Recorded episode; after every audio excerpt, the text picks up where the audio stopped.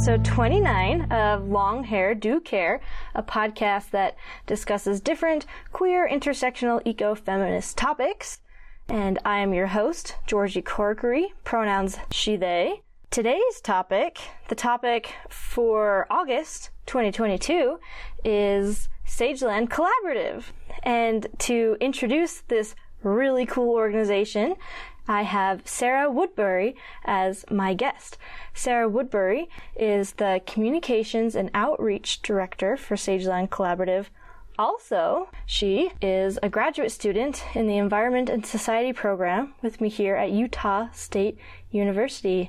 Hi, Sarah. Hi, thanks for having me. Yeah, and um, will you quickly state your pronouns? Yes, she, her. Awesome. Thank you so much. What are you most excited to talk about today in terms of Sageland Collaborative? Ooh, I'm excited to share our general work, I would say. I think our community science is something that sort of sets us apart from other conservation groups in the, the community. And so, yeah, I'm excited to just share that with more people. I definitely agree with you in terms of the community science, and we can talk about that later. I also I want to talk about community science versus citizen science. Ooh, yeah. That'll be I'm so interested. Yes. Okay, before we jump into the topic, as everyone knows, uh, we have to talk about a few fun things. Including the cats we've interacted with. Sarah, have you interacted with any cute snuggle puffs lately? Oh, I. My dog does not love cats. So the recent cats I've seen have been running away while I oh. try to keep my dog leashed and close to me. so unfortunately, that's what is coming to mind. I did have a very friendly cat the other week who just like came over, so friendly, total snugs. Oh, neighborhood cat? Yes, ah, yep. I love neighborhood cats. I also saw a neighborhood cat back in August. I forget what it looked like. I just wrote down neighborhood cat, or I guess wrote street cat. Either way, super friendly. It's one of those that like runs up to you meowing, and you're like, I love you. And I definitely saw a few other cats, and it's like, hi, and they just give you those eyes, and you're like, okay. What I tell everybody is cats are lessons in consent, and you just. You gotta, I love that. That is so true. That's yeah, not approach true. if they don't want you to. Um, So I saw Street Cat.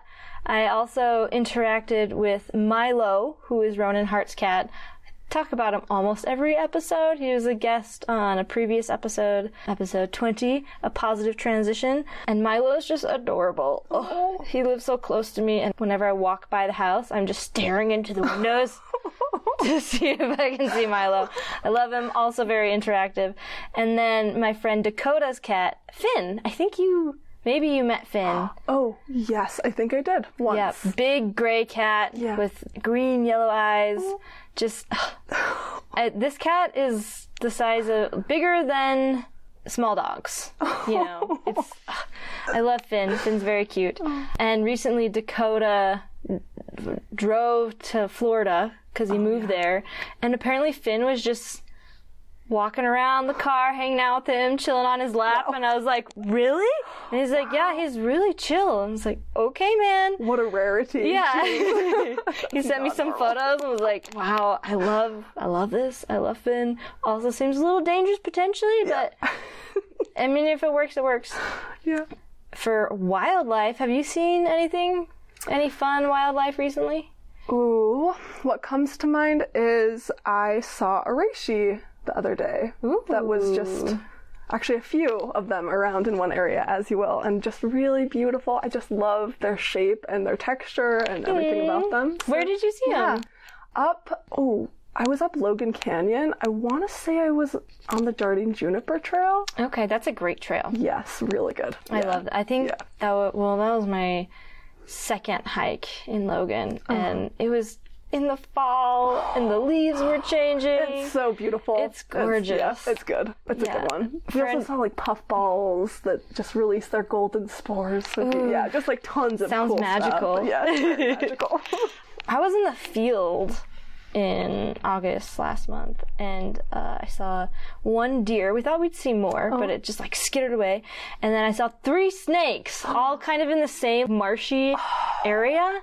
Each time, I just screamed so loud because that's you know, that's millions of years, maybe thousands of years of evolution. I screamed. It was really alarming. It was really little, and then it's in this tall grass, and so every time we walked in that area, it was me and my kick-ass tech named Piper, uh-huh. and I'd always be like, "Snick, don't step on Snick." and I, after the first time, I was like, "I'm going to see it again," and then I don't know if it was the same one, but I mm-hmm. definitely saw two other snakes in the same area, and I was scared every time. So maybe it was the same one, but either way, saw at least one snake three different times. Wow. Do you know what kind? by chance? It was a gopher snake. Oh, that's so cool. Mm-hmm. Wow. Yeah, they're they were little, Yeah. or it was little, whatever whatever number that was. Oh. I also in the field saw a rabbit. Three red-tailed hawks that were just circling around, which was pretty cool, and one downy woodpecker. That's cool. Yeah, uh, Oh, it was really cool. We were all very excited. oh yay. Uh, I saw another woodpecker at my family reunion in Oregon, but I didn't know what kind it was Huh. because they have different birds there, and Oh, I was just like, ah, Yeah.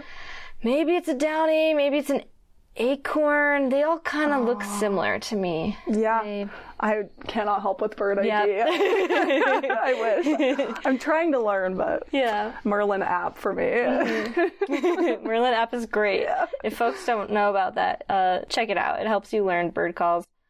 For conscious content consumption, I I'm going to go first because I'm so excited. I, this is a podcast that I'm going to share with you. I'm surprised I haven't shared it before. I was looking back at my notes and it's like I haven't talked about the podcast ologies yet.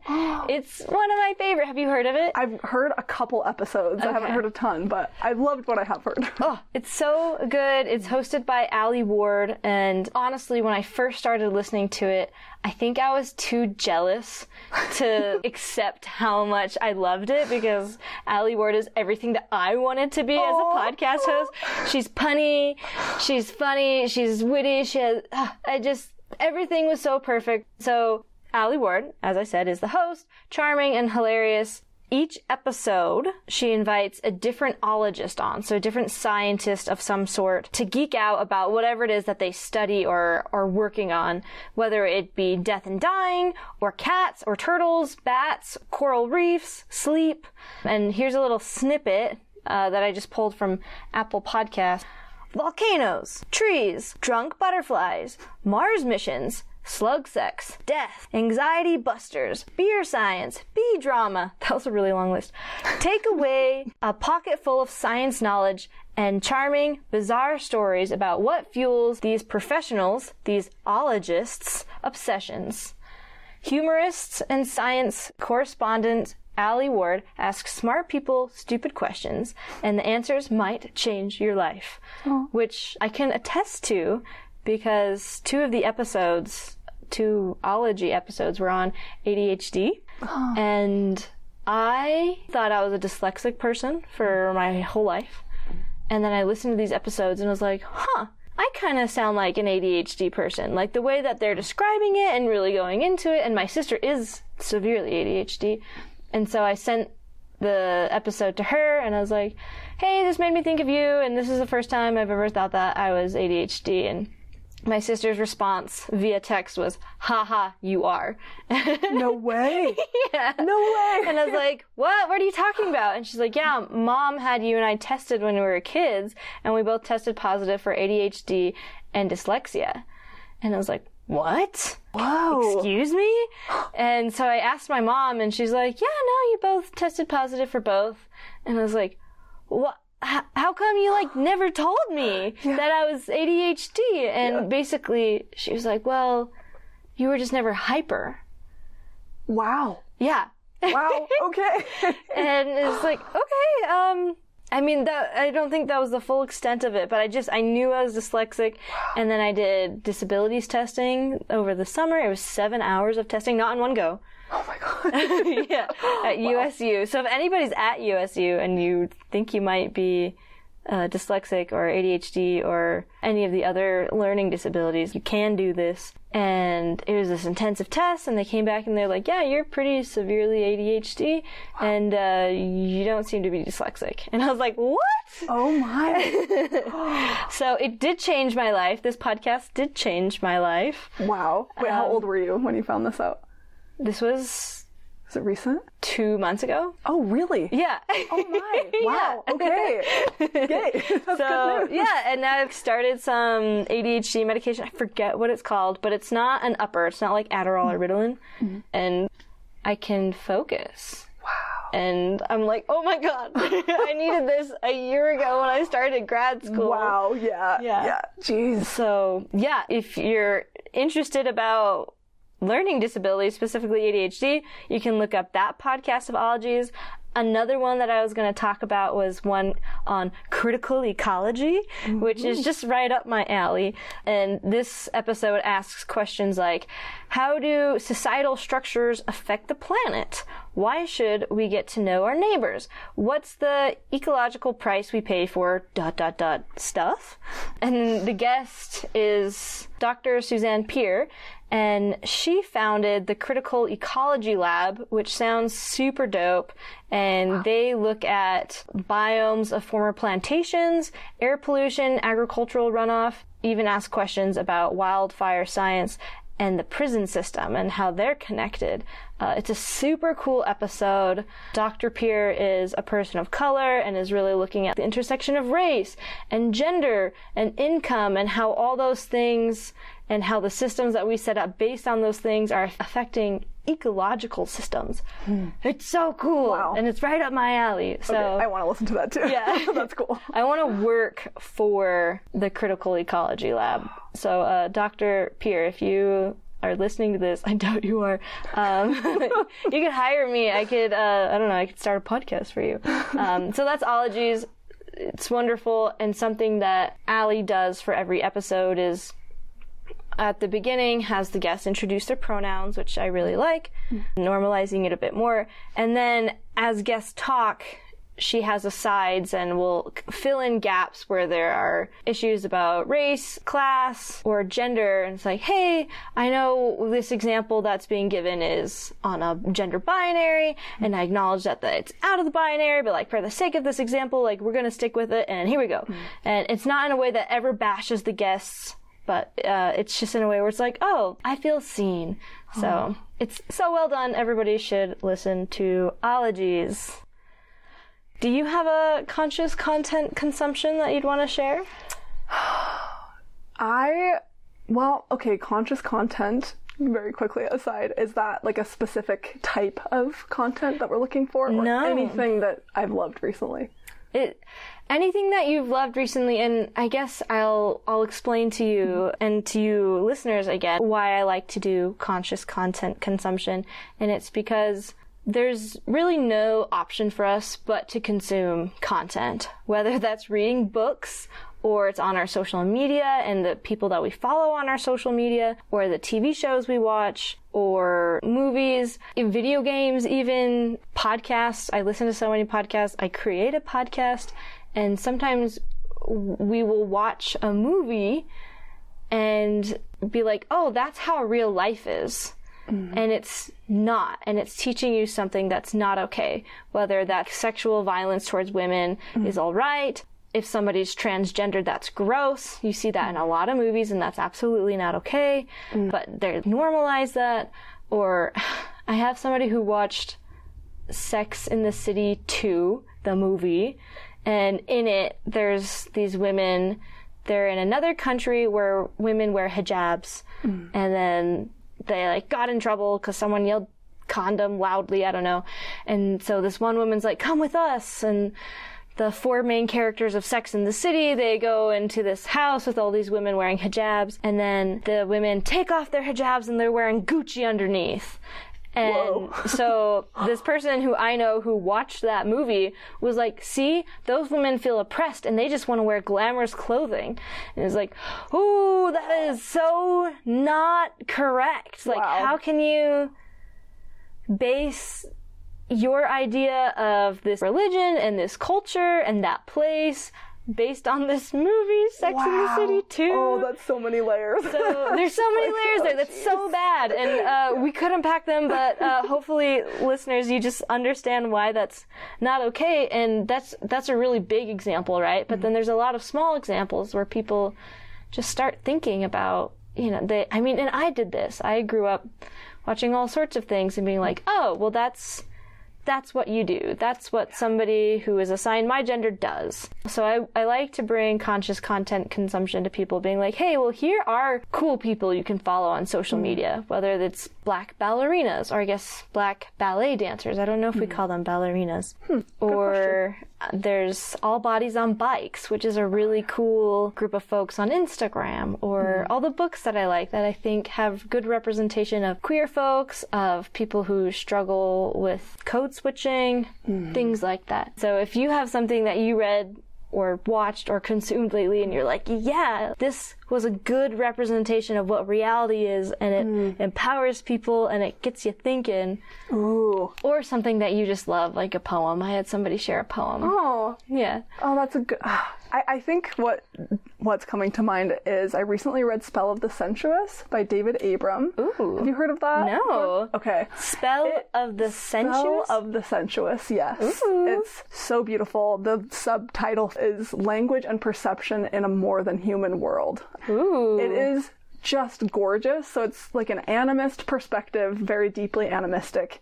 And David Abram actually comes from a sleight of hand background. He's a sleight of hand magician for Okay. years, putting himself through college. And as he traveled the world doing that, he started to get to know shamans in different places and different folks practicing magic in different areas and cultures. Whoa. so he, what yeah. a transect. Like, Isn't that interesting? Yeah. yeah. So he got to study with a lot of different folks, and basically, this book is exploring ways of perceiving that are outside of the world that Western, sort of white missionary driven or framed ideologies have given us. And Wow. it's, it's beautiful. that sounds beautiful. it really is. I definitely have cried many times. It's just, yeah, one of those. Two things. Yeah. Uh-huh. I want you to say the title and the author's name again, and then define animist. Oh, yes, I would love to. So, David Abram, Spell of the Sensuous, is what it's called. Okay. An animist is essentially someone who believes in life inherent to all things. Oh, It's sort okay. of like a direct. I don't know if response would be the right word, but our cultures are built off of animist perspectives. So all of us come from, at some point, societies that were animist, that saw life in all beings. Through a lot of different structures, reduced life around us to nothing or even yeah other humans as well so yeah it's just essentially an honor of life and Yeah. belief and ability and interest in seeing the perception and individuality and beingness of others in the planet So- Oh, well, that sounds really great. Yeah. I'll uh, I will add it to my list, Yeah. and I'll definitely link it in the show notes for folks. Yeah. Yeah, that sounds awesome. Let's jump into our topic, which is Sageland Collaborative, and I'm just going to ask you right off the bat, what is Sageland Collaborative? Oh, yes. Great question. so, we are a group that does science in service of wildlife and wildlands. We have been around since, I think, 94. Oh wow! But yes, basically, where our niche is that's unique in kind of the Intermountain West, I would say, is that we are engaging with conservation issues from science while engaging the community. We're not an outreach or education organization, and we're not an advocacy organization, but we exist in this Yeah. interesting in between space. So we engage all kinds of community members in our projects that essentially source science. In source data that helps answer big conservation questions. That's really cool. Yeah. And it is a nonprofit, Yes. correct? Mm-hmm. Based out of Salt Lake City, Utah. Yes. But um, you don't only do work in Utah. Right. Which leads me to my second question. Mm-hmm. Sageland Collaborative used to be called Wild Utah Project and mm-hmm. then went through a whole rebranding. And I think part of that was done because it, one, it's not centered to Utah, mm-hmm. but then for other reasons, including getting a dope new logo. Y'all should look it up. but do you want to talk about the rebrand a little bit Yeah. and why it's significant? Yes, I would love to. So yeah, like you said, we are expanding beyond Utah. Our Rosy Finch project, which is led by biologist Janice Gardner, has recently expanded into Idaho and other surrounding states around Utah. So yes, Utah does not define what we do. And then also, we actually were originally founded as an offshoot of Wildlands Network. Oh. So we were like one of their projects, Wild Utah Project. Oh, Yeah. okay. Yeah. Yeah. And so we have a lot of projects. And so, yeah, just the word project doesn't necessarily cover like all of the things we do. Yeah. so those things. And then also we engaged a little bit with what the word wild means and what we're actually trying to mm. do. And yeah, I think just with conservation, we've shifted out of maybe this idea of wildness or like this concept of Yeah. trying to preserve this pristine wild with air quotes, but rather engaging with environment and community and how we can answer conservation questions. Yeah, that's interesting. I didn't quite. I definitely thought about the word project. Yeah. Because it's not one project. You work on many projects, which we'll talk about in just a moment. And it's Mm-hmm. not just in Utah, but then Wild itself.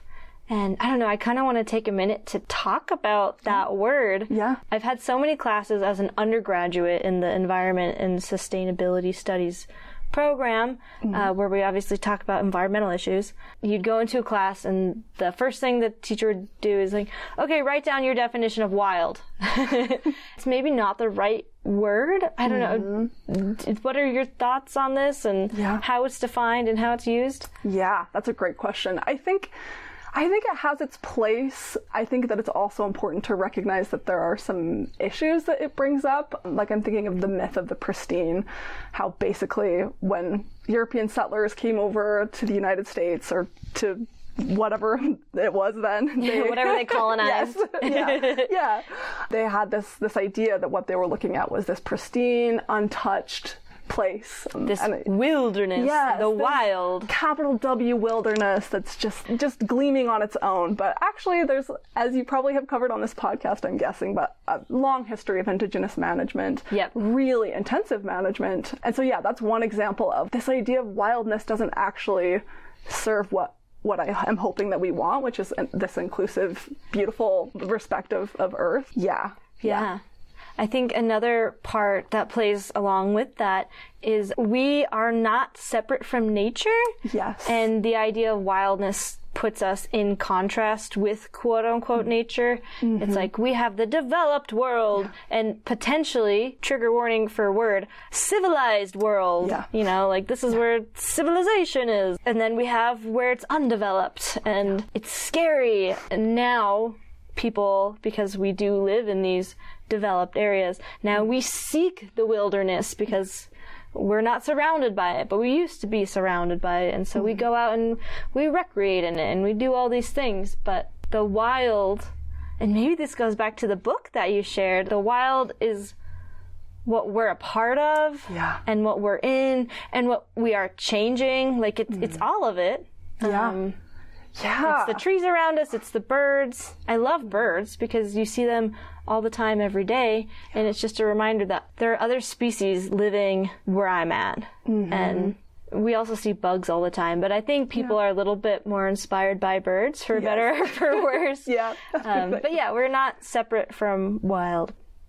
Thanks for having that conversation Yeah. with me about that. I think it's important because yeah, it really has. It's been used in yeah. I guess how we're conceiving of quote nature is really important because it, it's used in service of Yeah. the systems we we set up and what we're doing to maintain this idea of wildness, which it has been to remove indigenous people from lands and mm-hmm. yeah, all kinds of stuff. So Yeah, yeah. It's a interesting topic. yeah, You mentioned programs, and one of them you already said was the Rosy Finch program. Uh-huh. I'd love for you to list off the programs that you have mm-hmm. and talk about what they do, starting with the Rosy Finch mm-hmm. program. Yeah, I'd love to. Okay, so Rosy Finch program. The Rosy Finches are one of the most mysterious birds in North America.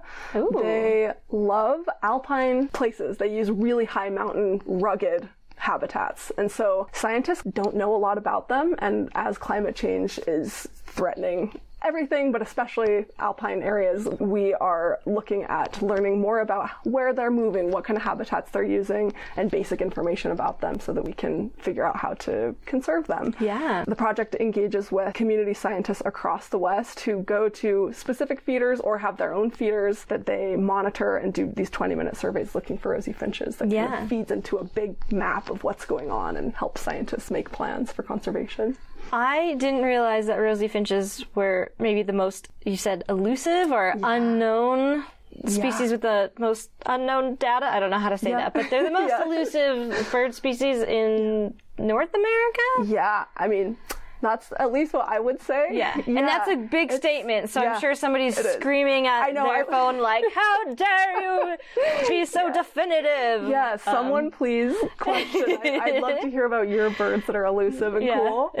But I went this summer with Janice, our biologist again, and another biologist in Idaho, and we went looking for rosy finches, multi-day backpacking across these talus How rocky fun. slopes. It was awesome. We saw one rosy finch. Oh my And, goodness. At the top of our hike at this tiny little alpine lake. So yeah, they're very uh, rugged creatures. Did you just celebrate at, Yeah. when you saw it? Yeah.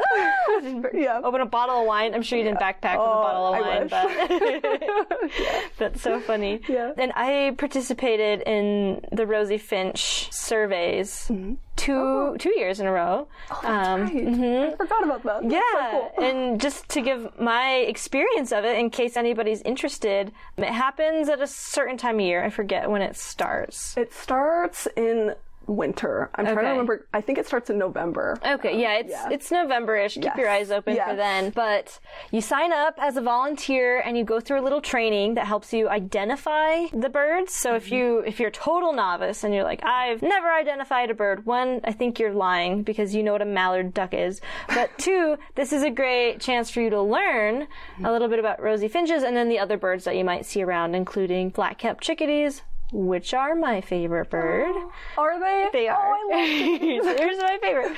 So you have this little orientation, and then you pick a feeder. And I always pick one at a park or something, but some people have feeders in their backyards, and some people pick feeders at ski resorts. So I know at mm-hmm. Alta you have some feeders. Yes. I don't know about Snowbird or Oh, Brighton or Solitude. we, I think we have some at Brighton, but I hope Janice doesn't listen to this. I, I don't remember all the places we have so We Okay. definitely have a, a few at Alta.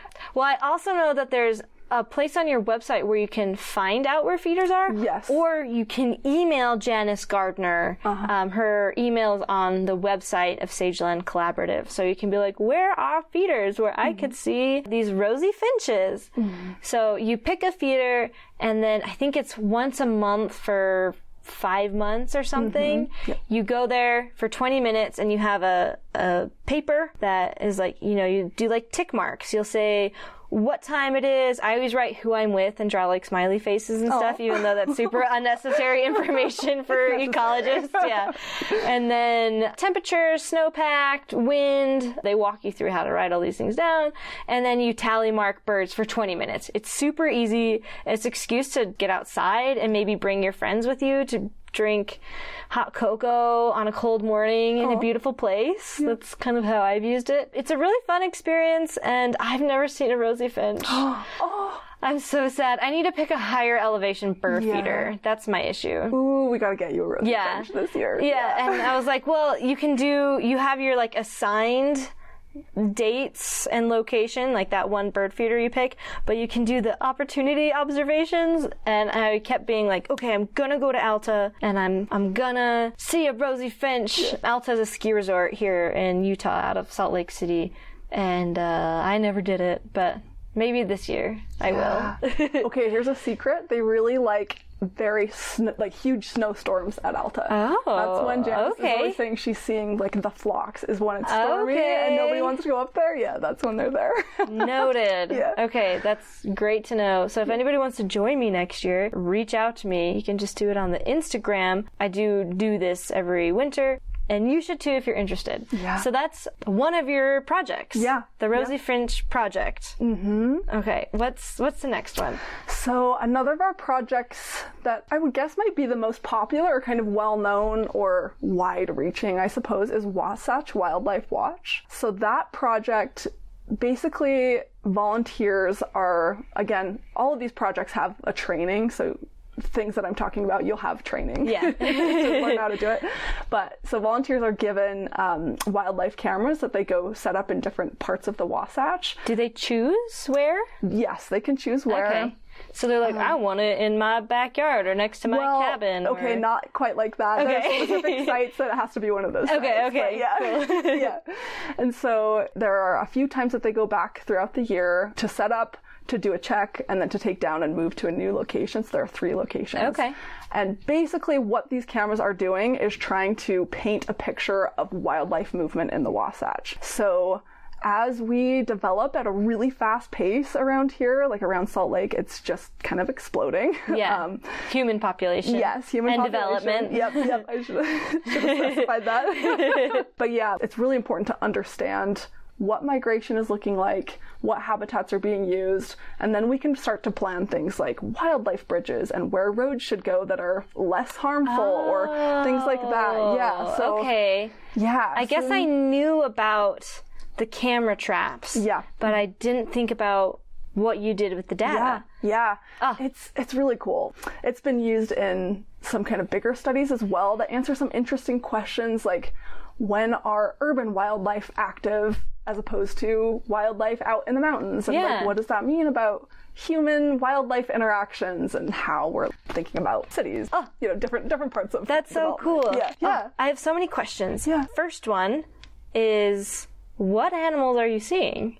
Ooh, a lot. All kinds of animals. so we've had we've had a lot of moose. We've had bears in places that people aren't thinking about bears. Like a- Really? a, blonde back black bear. I think that was last year. That was A blonde cool. Yeah. black bear? Yes. I feel like Yeah. that should be the name of a beer or a Yeah, band Absolutely. or a restaurant that makes muffins. I don't know. yeah, I can see like a like hair, like a hair piece on Yeah. a black bear as the logo. we can see it. yeah, we've also had lots of birds. We've had ermine, which is just like a weasel that has a white coat for the winter, basically. Really? If I'm remember- remembering that right. And then In in in Utah. in Utah, yes. Oh. And we've had bobcats, a lot of cougars. We've had groups of cougars and baby cougars, and just they're really cute. we have one that's pretty cool. One image that was of a coyote chasing a deer across a stream. Wow, very cool. That's really Yeah. cool. Yeah. Foxes, I'm sure. yes, foxes. Oh, I love. Yeah. I think foxes are my favorite animal, but it's so hard to oh. Say what's Yeah. your favorite animal. yeah, that is a. I think they're my favorite canine. Yeah. Yeah. Oh, I, hard to say. I love so them. cool. They're really They're so cool. cool. Yeah.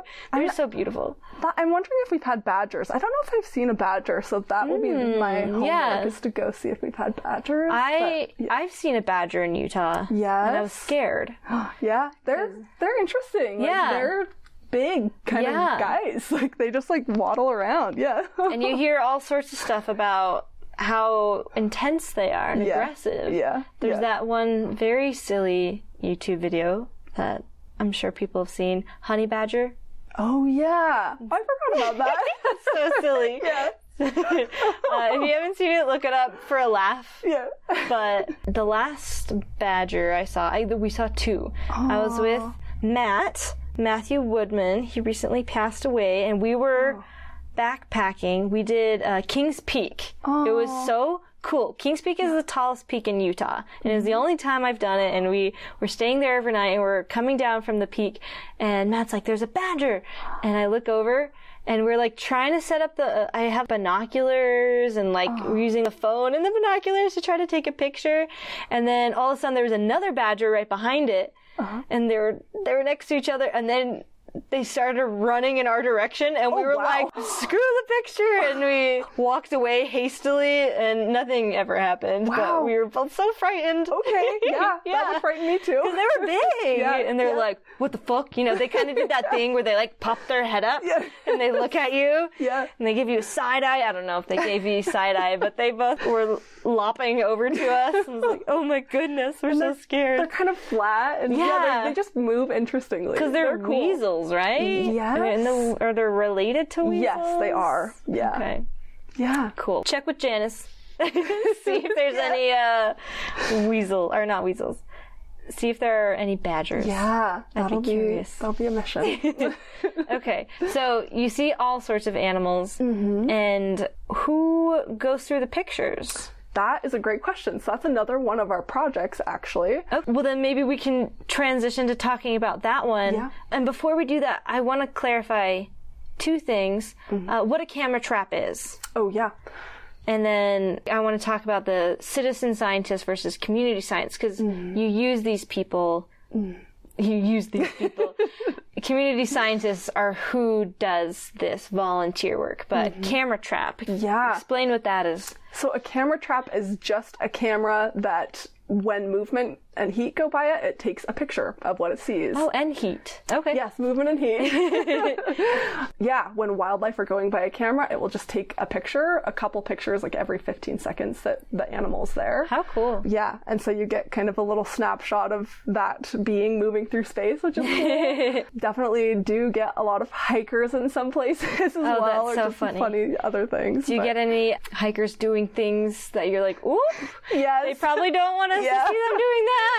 yeah, yeah. The software, we do try to make them kind of visible for that reason, Yeah. but the software also recognizes people and Oh. like will be like, oh, a person and flag it and get it away once you say yes, Okay. that is a person. Yeah. Because I can imagine being that person that it needs to go to the bathroom, and I'm like, Yeah. I'm gonna go over here, and then oh I'm gosh. just squatting, and I look over, and I'm like, oh no, there's a camera. yeah. yeah, yeah. I definitely think about it when I when I'm going in the woods these days. Okay, well, yeah, folks, look around Yeah. before you squat in the wilderness. Yeah, yeah, That's so funny. yeah. And so, community scientists. Yeah. Community scientists used to be called citizen scientists. Mm-hmm. And I know this because Tracy Aviary used to have a citizen scientist program. It's just basically people who live in the area volunteer to do science. You're just Mm-hmm. volunteering to do field work. And now we use the term community scientist. Do you want to tell us why? Yeah, it kind of depends on who you talk to. There are folks that are adamant about continuing using citizen science. We at Sageland use community science because we're trying to be inclusive of everyone, and citizen has a little bit of baggage with it for Yeah. lots of folks. So it implies that you have the legal status as a citizen potentially, and it can be an exclusive word. And so we just like the word community for inviting everyone Yeah. in and not potentially alienating some folks. Yeah, yeah. I back your decision. I think it's a good decision. Yeah. However, I think the alliteration of citizen scientist Mm. Yeah. is better, and I'm always like, dang it! I know. Plus, yeah, everyone knows that phrase at this point, so it is it is a, a thing that folks are thinking about. Do we move to something that people are not familiar with, and you know, Yeah. what are all the? But you still got the the C and the C. Community science. I guess it's a, it's a C and an S. Oh yeah. man, I just Yeah. walked myself into that one. But community scientist. Okay. Yeah. So you also use community scientists to look at the pictures. You want to talk about that program? Yeah. And before I jump into that, I'll just mention that community science really is awesome because scientists, there aren't that many of them, and agency folks too are kind of operating often on like a tiny team of people who really care Yeah. about wildlife and just don't have the capacity to get the kind of information they need. So community scientists are huge for being able to get a lot of data and understand big, kind of large scale questions, which is crucial right now. So yeah. Absolutely. Absolutely. And something I've said on almost every single podcast is volunteering is something everyone should do. Hmm. If you're sad, you should go volunteer. Yeah. If you want to make friends, you should go volunteer. If you want to be part of a community, learn a new skill, go volunteer. If you're really happy, go volunteer because Yeah. you're going to meet passionate people who I argue are the best kind of people, and you will learn something new. Yeah. So there, there's just no bad thing to it. If you are able to, if you have the time, if you have the privilege, go volunteer and bring your friends with you. It's it's like a really great way to spend your time, and anybody you volunteer for is going to be so thankful. It- Yes. It, it, blows my mind how often people say thank you when you just do something that you're like, oh, this is really easy, and they're like, oh my goodness. Yeah. You're contributing so much, and you're like, "Cool! I counted a bird." No, it is everything. Yeah. Yeah. Definitely vouch for the other side of that. It's just our volunteers are everything. We would not be able to do a fraction of what we are doing without our volunteers. They are the lifeblood of what we do. Yeah. So, yeah. awesome! I'm with awesome. you on that. Yeah. so image analysis is our other project, and that is kind of the second piece of Wasatch Wildlife Watch. It's still in the same umbrella, but basically that is after these images have been collected of wildlife from all these camera traps, they go into a database and our volunteers go through them and mark what species they're seeing. Okay. It's kind of an awesome thing to do in the winter or to do Yeah, like, in 'cause you're just at home. Yeah, yeah. And also if you don't want to or can't access different places or have the time to set up cameras, it's an, another way to get involved Yeah. and see the behind the scenes of what wildlife are doing in the Wasatch. It's it's really cool. And then also fun to have contests with friends and family Yeah. who can who can mark the most wildlife, who can see the coolest species. That's a fun thing to do. Yeah. I knew about that program and I was like, well, I could just listen to my podcast. I could listen to Ologies Yeah. and just do it. Yeah. So these volunteers potentially have seen me squatting in the wilderness. Hopefully not. Hopefully not. That's That so is very, yeah, very rare. Um, but yeah, luckily, human photos are not a part Yeah. of the thing. They're so, like, flagged out. You'll, That's yeah, cool. Yeah, get a, yeah. so funny. I didn't mean to scare anybody with that. You're not being watched. And if you are, people are graciously just deleting the photo and they cannot identify you. This is not the government or Big Brother. yeah. oh gosh. That's really cool. And Yeah. That one seems accessible to folks, mm-hmm. which is nice. Yes, a lot more accessible. Some of our projects have pretty remote options for volunteering. So ah. yeah, this is a nice one that almost anyone can get involved in mm-hmm. um, if you have access to a computer. I think that'd be a fun thing to do with kids too, right? Ooh, yeah. Because yeah. you're like, hey, what do we see here? What do we see here? yeah. And yeah, that'd be a fun family mm-hmm. moment. I could also see it, and maybe this is me being a nerd in grad school in their 20s, but as a drinking game. Oh my yes. yes, every deer like I feel like every deer you'd have to drink water, Yeah. and then every predator you'd have Yeah. to drink something else. Oh, this sounds fun. Can Y'all should make a something? drinking game. That's amazing. that would be so funny. so good. New club at USU. Here we come. Yeah. uh, what is it? Wasatch Camera Watch? No. Wasatch Wildlife Watch. Wasatch Wildlife Watch drinking game? Yeah. yeah. Here we come. Janice, we have a new program. yes. so funny. Okay, any any other programs? Yes, we do. We've got our Stream and Riparian Restoration Project is Oh. a big oh. one right now, specifically. We've got a lot of dates on our calendar that folks can go out, and this is a cool project because you get to get dirty doing Mm-hmm. conservation work and you can often see a change over the course of a day. It's just a one day commitment. So yeah, a little bit less of a long term commitment. Yeah, And you just show up. And Is this project the one where you mimicking beaver dams? Yes. yep. Okay, very cool. Yeah, beavers are magicians. They're amazing.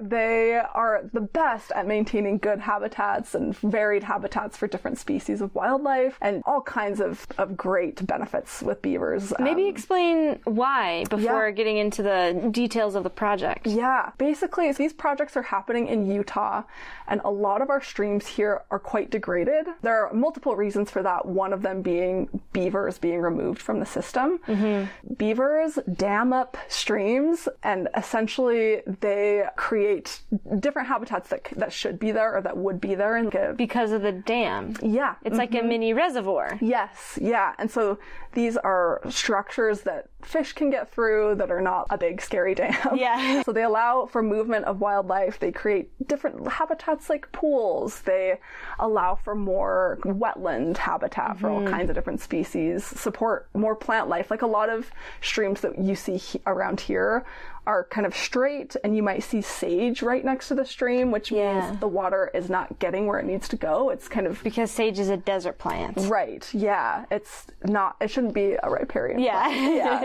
And so what our volunteers do is copy what beavers are doing, which is to build these easy, low tech, cheap structures that are trying to essentially bring the water back up a little bit, create more habitat, and make the landscape healthy enough, hopefully to support beavers again Yeah. at some point in some of these areas. But yeah, it's it's a, it's a cool one because you can watch the water changing while you're there often. Very It's- cool. Yeah, it's pretty rad.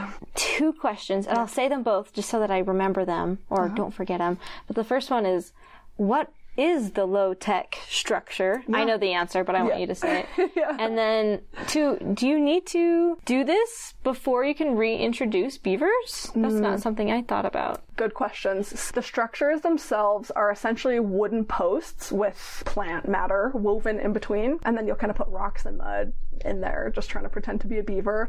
um, what the volunteers do Mm-hmm. is they go out with a, a hammer of some sort, right? Mm-hmm. Yeah. And then they drill these wooden posts in. Yep. And then they gather vegetation from around and rocks Yes. from around. Uh-huh. And they get dirty. Yep, yep. Muddy. It's it's really fun. Yeah, you might have juniper woven in there or sage, just depending on where you are, or willows. And then another piece of that as well is we do riparian planting. So we plant things like willows that Oh, okay. have not been in the area because it's not healthy enough to support them. I didn't Yeah. know that part. Yeah. That you revegetated a little bit. Yeah. So your second question about whether this has to be done to support beavers, it depends on the landscape. Okay. As is often the answer in conservation. Some areas there might be enough food and structure for beavers, but in others like, there's kind of nothing at this point because the Yeah. streams are so degraded that yeah this helps kind of bring things back to a point where they can take it from there and they're pretty resilient but they can't go on nothing so Yeah. yeah Okay. Cool. I could have thought that through, but I uh, never was prompted to. Yeah, So yeah. It's a cool project too because we're working on whole watersheds and with all different kinds of groups. We have some of these projects happening on the Jordan River in Salt Lake, which is an hmm. urban stream. We have some happening on landowners' properties way out in the middle of nowhere where a fire has gone through the area in recent years or where they're noticing that the land isn't as healthy as it has been or trying to deal with drought. And so this has a lot of different partners and impacts and it's, it's just a really cool project. yeah, a large scale project with Yeah. direct impacts. Yeah. Ugh, Yeah. Everybody's dream. Yes, this was the main thing that I knew about Sageland Collaborative, and I think it's such a cool organization, which is why I wanted you to come on. I'm so excited. So I know that you have about two more projects to talk about. But for all of these, for folks who want to get involved, they go to your website and Mm-hmm. Yeah. they can look up. They're like, "Well, I want to do the thing where I'm mimicking beaver dams, and let's see locations and dates." Like, is it all on the website? Yes, it's all there. We have a page for each of our projects so you can explore, learn more what's required or what skills you might expect to gain or what kind of trainings there are. And then, yeah, you can just sign up either to hear about any of these kind of projects or you can sign up for the specific projects you're interested in. Awesome. And I'll have you repeat this again at the end of the episode, but say what your website is. It is sagelandcollaborative.org or you can just do sagelandcollab.org. Both of them Okay. will take you to us. Cool. Yeah.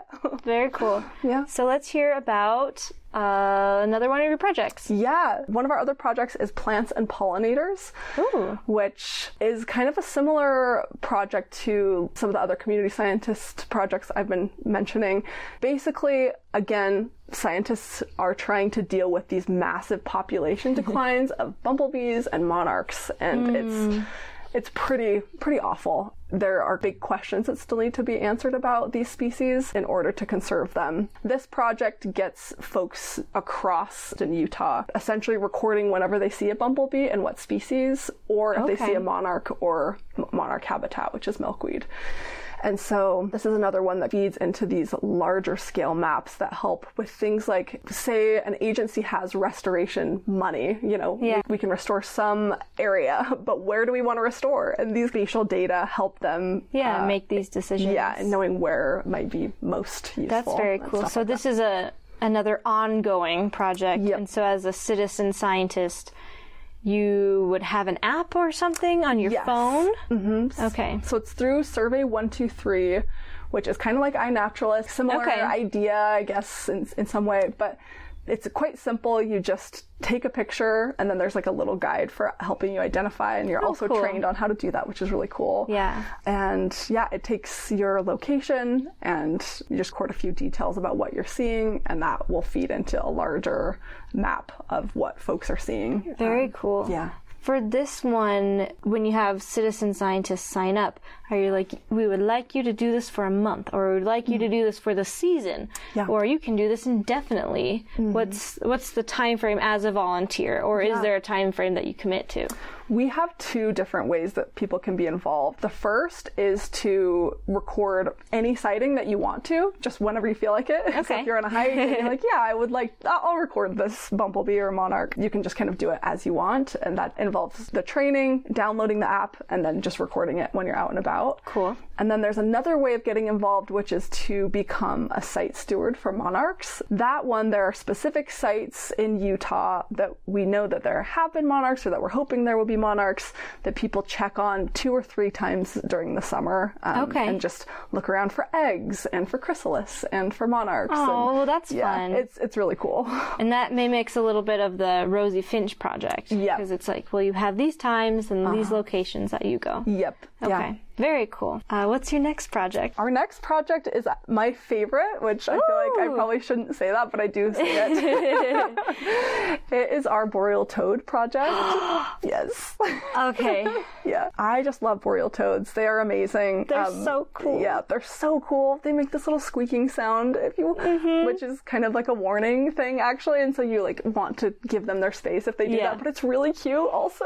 and also, I worked with boreal toads. Did you? I was a wildlife technician at Oh. Wahweap State Fish Hatchery in Big Water, Utah, and there's my. boreal toads What? that we were trying to breed. Uh-huh. I don't know how I feel about how it was done. I feel like Hmm. it could have been better. I won't say much more than that. Ooh, I'm curious. Yeah, we can talk about it off mic. Yeah. And my favorite part of the day was cleaning their little tanks and feeding them. I'd I'd always sing to them. Oh, yes. because I was like, you y'all need some stimulation. Yeah. And my favorite thing and why I think they're so great is when they're praying and when they're eating, they wiggle their toes. Uh-huh. Do they? They wiggle. I have a. I'll show you a video I have. I need to see it. Oh, it's so good. Oh, they just wiggle their toes. They're back Oh. toes. They're like Wow. big, long back toes. It's Oh, Ah, that it's really cool. cute. Wow. So that's why I love boreal toads. okay, we're officially bonded. a boreal toad bond is a real bond. it's a real bond. yeah, they're amazing. Also, kind of like a lot of the other species we've talked about, they're struggling in response to a few threats, including development, climate change, and then a fungus that's oh no. Yeah, called I chytrid. fungus. Yeah, it's a really bad one for amphibians. They're facing a bunch of things. And so for this project, there are a couple ways of getting involved in this one. You can either go out with a scientist on like a day trip or a field trip that's a multi-day Okay. camp trip that's kind of cool. Oh, that is cool. Um, Yeah, yeah. So that's our one project right now that has that option of going with Going a scientist backpacking. for multiple days. Ooh. Yeah. I would be if I wasn't a grad student, I'd be so Yeah. allured by that. yeah, it's it's amazing. Yeah. It's really cool. Um, and so yeah, you go out and survey for for boreal toads um, and and look at their habitats as well and just record information about it. And so that's one way. Or you can also do the more opportunistic way Yeah. of getting involved, which is if you're hiking, you just throw a data sheet in your backpack, and if you come across habitat that looks like it might be able to support boreal toads, which you, again, there's a training to help you Yeah. know about this stuff, you can just sit down and take some information, which helps scientists understand where they are, where they aren't. So many learning opportunities, Yes. folks. Yeah. This is if I realize this is an overload of like all no, the it's projects. great. That's but- what it's for. That's Yeah. why I wanted you to come on. Yeah. People should know about this stuff, and I think it's a great resource for anybody who's interested in field work. Mm-hmm. If you're like an undergrad and you don't know what to do, and then you do one of these projects, and you're like, "This is cool," and this is what I. I want to do this as a job because you can do these things as jobs Mm-hmm. Yeah. if you go into natural resources. Mm-hmm. Or you can just find out that it's something that you love and you like to identify birds, or it's a hobby. You know, Yeah. I can't think of one bad thing about volunteering except for not everybody has the time or the ability to do it. Yeah. Yeah, that's a good point. But if you can, I suggest you do it. Yeah, I started out as a volunteer actually Oh, four really? years ago. Yeah. Okay. so well, one of my questions for you was how did you Oh. get involved? Yeah. So I originally, after I graduated with my undergrad, was looking around for different job opportunities or volunteer opportunities, and I really wanted to do something that was both in my interests of environmental science and communications and storytelling. And so I yeah looked at a lot of different organizations in Utah and different places, and I found Sageland Wild Utah Project at the time, which I really liked that they were focused on long-term solutions. Yeah. I think there are a lot of, of different ways that you can get involved in conservation, but that felt like a good one for me. It's long term and hands on. Yes, yeah, and the community piece I just love. I absolutely love watching the wonder of people engaging with the world around them. And yeah. it's very inspiring Yeah. Mm-hmm. to see people learn about the world that way. And yeah, that's Yeah. that's what I'm all about is getting people Yeah. engaged and of course science communication. Mm-hmm. So Yes. Yeah, it's been a, a neat process. When I joined the team, we had someone who did development and communications, which is huge. Just Yeah. and so it's been it's been cool to be able to build out our communications work and how we, we are telling the story of what we're doing, how we're engaging people, who we're engaging. It's been kind of a whole Yeah, journey. But, absolutely. Yeah. Started as a volunteer, then interned, then became a coordinator, and then director like, last year. Well, that sounds yeah. great. That- For me, as somebody who grew up in the Salt Lake Valley and knows all the environmental nonprofits, Mm-hmm. I've always had that one in mind. I'm like, ooh, I, I think it's it's really cool to see an organization having tangible, real life impacts, Mm-hmm. and a number of the organizations, environmental nonprofits in Salt Lake do. But this one like has it in a really special way. Mm. Yeah. So yeah, we talked about the rebrand a little bit, but like the word collaborative was a big one for us because I think being able to take into consideration a lot of different perspectives and ways of interacting with the landscape in creating solutions and ways of thinking about problems and conservation stuff. It's a big one for us working with with all different kinds of folks. And then Sageland also is just a very sensey word. And I, I love I love that word. I love sage, and I think you kind of smell it when you hear the word. Yeah, So- Sageland Collaborative. And Yeah. I think it does sound good all tied together. Yeah. And then, folks, you need to look up the logo. It's a pronghorn. Yes. Uh, the colors that were chosen and the pronghorn and all of it's good. I do have somewhere, maybe on a lost water bottle, I don't know, but an old Wild Utah Project Oh. sticker. Oh, that's cool. And I remember there was also Save Our Canyons. Oh yeah. They have a slogan that's something about protect our wildness or keep Utah wild. Ooh, I don't know their so yeah. They're, they have something, and then I remember Janice when I was talking to her a long time ago. She's like, "Yeah, everyone thinks that we're Save Our Canyons." Oh. I think you're talking about Southern Utah Wilderness Alliance. Southern Utah Wilderness Alliance, Yeah, yeah. 'cause they have the the Wild Utah. Why? Uh, yeah, so- yeah, that yeah, yeah. wild Utah. That's what it is. Yes, that was one of the reasons for the And they're like, oh, everyone confuses us, and we're not. We're different. Yeah. yeah. Um, another good nonprofit, though. Yeah, they're awesome. Mm-hmm. Well, is there anything else generally that you want to share about Sageland? I guess I would just leave it at that there is something for everyone to do if you want to get involved. If you're not interested in getting out in the field, there's the image work we talked about, but also like office work. We are always looking for volunteers if you're Oh, interested nice. in learning about communications or sharing photography skills. There's just there's something for everyone and we're a little team that just loves our volunteers. So please come meet us. Mm-hmm. Yeah. and then you get a chance to meet Sarah, and you get Oh, a chance to meet Janice Gardner, who's awesome. Yeah. So, And we have a couple other ecologists as well, and our executive director. Yeah, everyone's amazing. It's a great team. Mm-hmm. this is super tangential, but the last time I was there, there was a kitten and a puppy.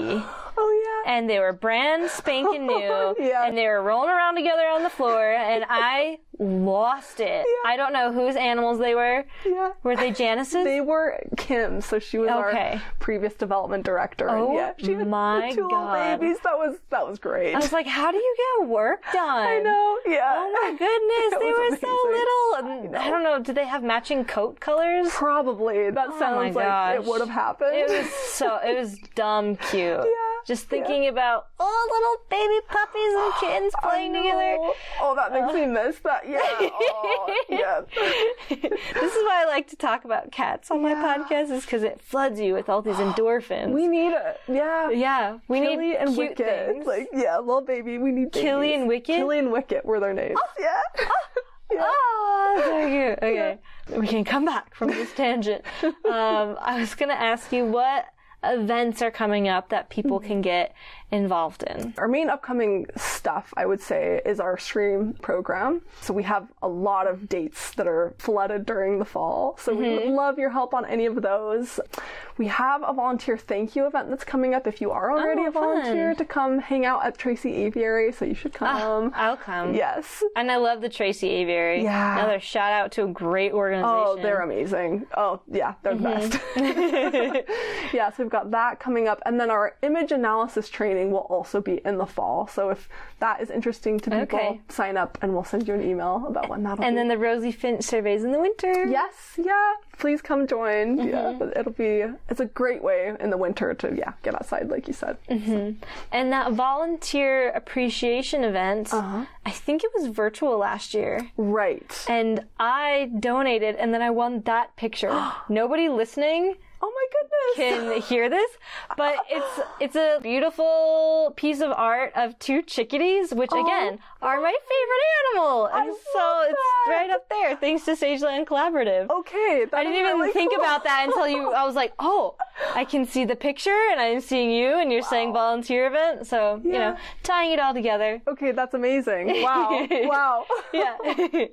so remind folks again your website and maybe where they can follow you on social media. Yeah, so we are sagelandcollaborative.org, and then our social media is all under either Sageland Collab or Sageland Collaborative. We're on Instagram, Facebook, Twitter, not as active on Twitter, but we do have a Twitter, Yeah. and LinkedIn. So, Awesome. Yeah. Thank you so much for coming on. Yeah. I, as I've expressed, I love Sageland Collaborative. I think everything you do is so cool. I learned some new stuff today, oh. and hopefully our listeners did as well. And hopefully they'll volunteer and learn even more. So Yeah. go volunteer, folks. Before we wrap up, I do want to do another call out for guests. If somebody has a guest that they think should come on and they want to hear them talk or a subject, I'm looking for a few folks to talk about. Well, one one subject is I do want to talk to somebody about eating disorders and how we move through those. So if you have somebody good in mind for that, let me know.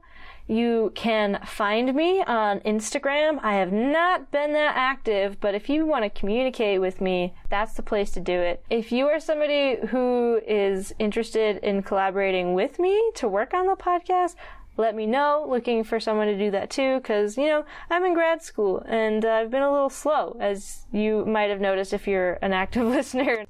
But that is it. And I need to thank AJ for writing and performing the intro music. And as my dad always says, use your head and be clever. Bye, everyone. Thank you so much. Bye.